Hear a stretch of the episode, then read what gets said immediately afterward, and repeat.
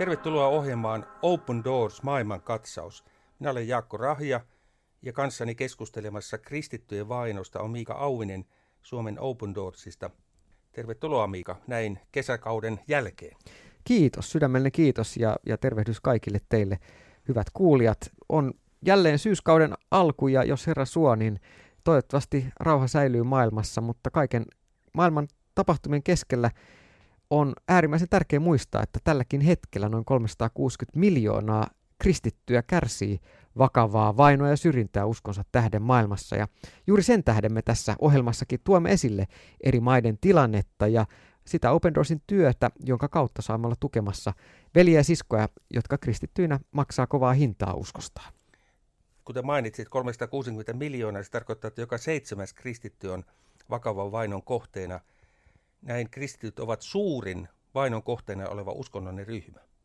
Se on juuri näin. Open Doors julkaisee joka vuosi tämän World Watch List vainoraportin ja kokoaa siihen ne 50 maata, joissa kristityt kokevat vakaumuksen takia eniten vainoa. Listan kärkisijoilla olevissa maissa kristittyjen vainot on kaikista voimakkaimmat ja näin 360 globaalisti Vainoa kokevasta kristitystä noin 90 prosenttia elää juuri näissä 50 pahimmassa ää, kristittyjen uskonnonvapauden kannalta pahimmassa valtiossa. Tässä ohjelmasarjassa olemme käyneet maa kerrallaan näitä maita ja nyt on Kyllä. maa numero 30, eli siis tässä Open Doorsin vainoraportissa siellä 30 oleva maa ja se on Bangladesh. Tämä sijoitus kertoo, että aivan kaikki asiat eivät ole kunnossa tuossa maassa. Miten kuvailisit vainotilannetta? Bangladesh on pääosin äh, muslimaa. Ankarin vaino kohdistuu niihin kristyihin, jotka on muslimi tai hindu, buddhalais tai sitten heimotaustasta. Äh, ja heihin kohdistuu rajoituksia, syrjintää, jopa hyökkäyksiä. Kristittyjen kokoontumiset joudutaan pitää monissa Bangladesin alueilla salaisina ja muslimien parissa tavoittavaa työtä tekevät seurakunnat ja kirkkokunnat voi joutua syrjinnän vainon kohteeksi hyvin usein Bangladesissa pastoreiden pidätykset saattaa horjuttaa kristittyjen yhteisöjä niin, että kristityt eivät esimerkiksi uskalla kokoontua yhteen lainkaan. Ja kirkkokunnat, joita yleensä ole Bangladesissa vainottu, kuten roomalaiskatoliset, kohtaa yhä enemmän tänä päivänä myös sitten hyökkäyksiä ja esimerkiksi tämmöisiä tappouhkauksia myös Bangladesissa. Eli kaikki nainen vaino kristittyjä kohtaan on valitettavasti ollut Bangladesissakin kasvussa. Bangladesh maa, joka sijaitsee siis Etelä-Aasiassa, valtaosin Intian ympäröimänä. Ainoastaan Myanmarin kanssa on tämän Intian lisäksi lyhyt yhteinen raja. Ja sitten etelässä Bangladesh rajoittuu Intian valtamereen. Asukkaita on paljon, noin 170 mm. miljoonaa. Se tarkoittaa sitä, että Bangladesh on kahdeksanneksi väkirikkain maa maailmassa. Mikä Open Doorsin arvio on kristittyjen määrästä? Joo, eli tästä valtavasta 170 miljoonan väestön osuudesta vain vajaa miljoona on kristittyjä. He on siis pieni vähemmistö Bangladesissa. Eli noin 938 000 kristittyä on Open Doorsin World Watch-tutkimusyksikön arvio kristittyjen määrästä. Ja huomionarvosta on se, että Bangladesh on paitsi väkirikas myös yksi maailman tiheimmin asuttuja maita, eli pinta-ala on suhteessa hyvin pieni, alle puolet Suomen pinta-alasta, ja kun sinne laittaa 170 miljoonaa ihmistä, niin saa käsityksen siitä, mitä siitä seuraa. Jos vertailuun ei oteta mukaan pieniä kaupunkia, saarivaltioita, niin Bangladesh on todellakin ylivoimaisesti yksi tiheimmin asuttu maa koko maailmassa. Joo, pinta-ala ei ole kovin suuri, siis alle puolet Suomen pinta-alasta, mutta mm.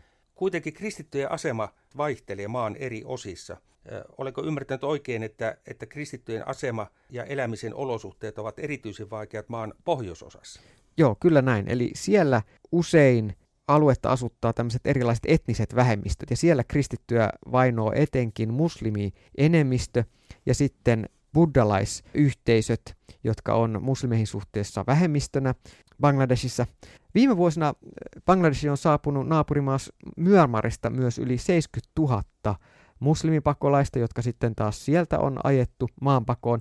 Heistä suurin osa on sijoittunut Cox Bazarin alueelle maan lounaiskärkeen, ja näiden pakolaisten joukossa on pieni vähemmistö, esimerkiksi näitä rohinga-kristittyjä, jotka muslimitaustaisina kokee painostusta uskonsa tähden niin, että heillä usein ei ole mahdollisuutta paeta sitä mihinkään. He ovat valmiiksi jo pakolaisia ja oman pienen yhteisönsä keskuudessa vähemmistönä ja kristittyinä sitten näin ollen vähemmistön vähemmistönä. Mainitsit rohingat ja, ja ehkä syytä vielä tosiaan korostaa, että siinä heimossa on myöskin jonkun verran kristittyjä, joiden olosuhte on erittäin huono. He ovat kaikista heikoimmassa asemassa ja juuri yksi näitä ryhmiä, joiden parissa Open Doors työtä tekee, kun autamme maailman vainotuimpia kristittyjä.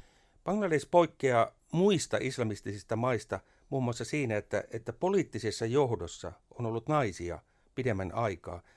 Onko tämä mielestäsi merkinnyt jotenkin parempaa suhtautumista myös kristittyihin naisiin? No valitettavasti se ei ole ulottunut ihan näin laajalle, eli, eli vaikka tosiaan Bangladeshin poliittisessa johdossa on ollut naisia jo, jo vuosia, yhteiskunta on aika ää, patriarkaalinen edelleen ja nimenomaan sen islamilaisessa viitekehyksessä.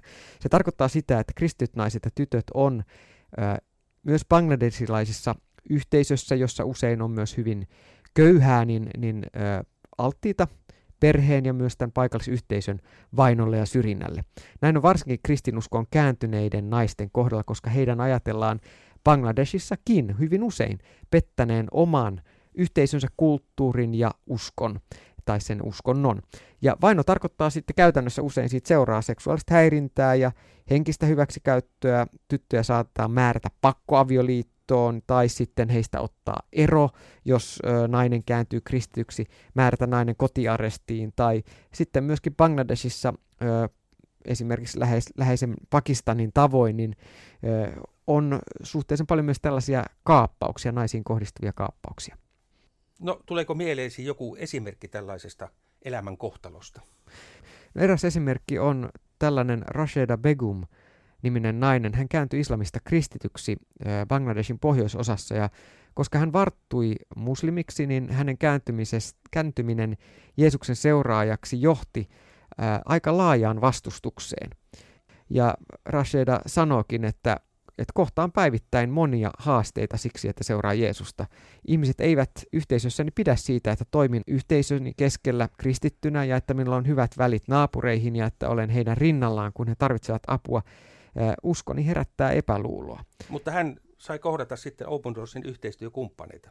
Kyllä, eli hän kertoo, että kun sain olla Open Doorsin järjestämässä koulutuksessa, hän sai sieltä keinoja eväitä opettaa muita aikuisia lukemaan omassa yhteisössään, koska lukutaitoprosentti ei ole järin korkea Bangladesissa ja siellä on paljon köyhyyttä. Paikalliset muslimijohtajat kuitenkaan eivät ilahtuneet tästä ja niinpä he käytti monenlaisia epäsuoria keinoja yrittääkseen saada Rashidin lopettamaan tämän lukutaito-opetuksen. Rashid kertoo, että nämä islamistijohtajat syytti minua asioista, joita en ollut tehnyt. He yrittivät hyökätä minun kimppuuni ja Rashid kuitenkin jatko tätä lukutaito-opetustyötä ja hän sanoi yksinkertaisesti Open Doorsin yhteistyökumppanille, että elän Herralle, en pelkää edes kylän johtajia. En voi lopettaa Jeesuksen minulle uskomaa työtä sen takia, että kyläläiset uhkailevat minua. Aika elävä esimerkki jälleen siitä, mitä Jeesus sanoi, että jokainen, joka tahtoo seurata minua, niin joutuu kohtaamaan vainoa. Meille raamatussa muistaa, että jokainen, joka tahtoo elää Jeesuksen omana, joutuu kohtaamaan vainoa tässä elämässä. Ja näin tämänkin rohkean Rashedan kohdalla, joka joutunut monenlaista vastustusta kokemaan sen jälkeen, kun hän islamista kääntyy kristityksi. Tällaiset Rasedan kaltaiset henkilöt rohkaisevat myös varmasti myös muita kristittyjä, mutta myös meitä, jotka tuomme heitä tätä kauempaa. Mm. Tämä on todella tärkeää, että me saadaan olla tukemassa tällaisia kristittyjä, koska Open Doorsin työn kautta me ei ainoastaan varusteta yksittäisiä kristittyjä, vaan varustaessaan heitä me mahdollistamme heille edelleen varustaa heidän ympärillä olevia yhteisöjä ja tuoda Jeesuksen rakkautta näkyväksi. Raseda on saanut tosi mahtavaa palautetta esimerkiksi niiltä naisilta, joita hän opettaa omassa yhteisössään. Hän kertoo, että raamatun kertomukset innoittaa näitä hänen opettamia naisia kovasti – Käytän näitä taitoja ja oppeja, joita olen itse saanut Open Doorsin lukutaito-koulutuksessa omassa opetuksessani. Kerron raamatun kertomuksia ja autan naisia tarkastelemaan omaa elämäänsä niiden valossa. He haluavat yhä enemmän oppia ja kuunnella ihmeellisiä raamatun kertomuksia. Yritän aina tukea naisia ja rohkaista heitä olemaan itsenäisiä ja ajattelemaan vapaasti, näkemään vapaasti. Ja Rashidin tässä opetusluokassa on sekä kristyksi kääntyneitä että yhä muslimina eläviä naisia ja oppituntien aikana moni musliminainen on, on sitten kokenut Jeesuksen kutsun ja kääntynyt kristyksi, lähtenyt seuraamaan Jeesusta ja, ja sitten osa heistä on toki tehnyt tämän salaa, koska he joutuisivat kokemaan hyvin raakaa väkivaltaa esimerkiksi oman perheensä taholta ja monenlaista vastustusta. Mutta tähän mennessäkin jo Rashidin lukutaito työn kautta kymmenkunta naista on kastettu ja nekin, jotka ei ole vielä kristittyjä, pyytää Rashidia monesti rukoilemaan puolestaan. Ja tässä näen, että, että pyhähenki tekee työtään. Tämä on hieno esimerkki siitä, kuinka yhden ihmisen muutos saa aikaan koko yhteisön muutosta. Tähän me raamatussakin luetaan kerta toisen jälkeen. Ja, ja tämmöistä nimenomaan opetuslapseuttavaa hengellistä työtä Open Doorsin kautta halutaan tukea. Tämä kertomasi vahvistaa myöskin sen, että Open Doors pystyy toimimaan myöskin tämänkaltaisissa maissa, kuten Bangladesh. Mm. Jo Open Doors tukee Bangladesin vainottuja kristittyjä nimenomaan paikallisten seurakuntakumppaneiden kautta, ja niiden työssä painopisteenä on Bangladesin osalta nimenomaan jakaa raamattuja ja tarjota raamattuopetusta. Yksi muoto siihen on tämä lukutaitokoulutuksen kautta, jossa samalla mahdollistetaan myös vähemmistöille ja naisille, jotka ovat heikommassa yhteiskunnallisessa asemassa, oppia ja saada omakohtainen lukutaito.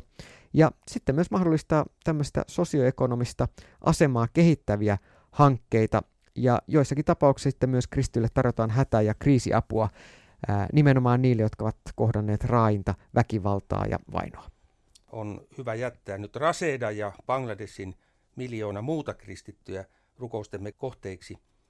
Jos Herramme suo, tapaamme jälleen viikon päästä, mutta tähän loppuosaan, Mika, kerrotko ihan lyhyesti Open Doorsin puhujalähettilästoiminnasta täällä Suomessa? Kuinka onnistuu saada puhujalähettiläs ihan kasvatusten kertomaan ehkä enemmänkin näistä kysymyksistä kuin mitä radio-ohjelmassa voimme tehdä oman seurakunnan tai hengellisen yhteisön tilaisuuteen?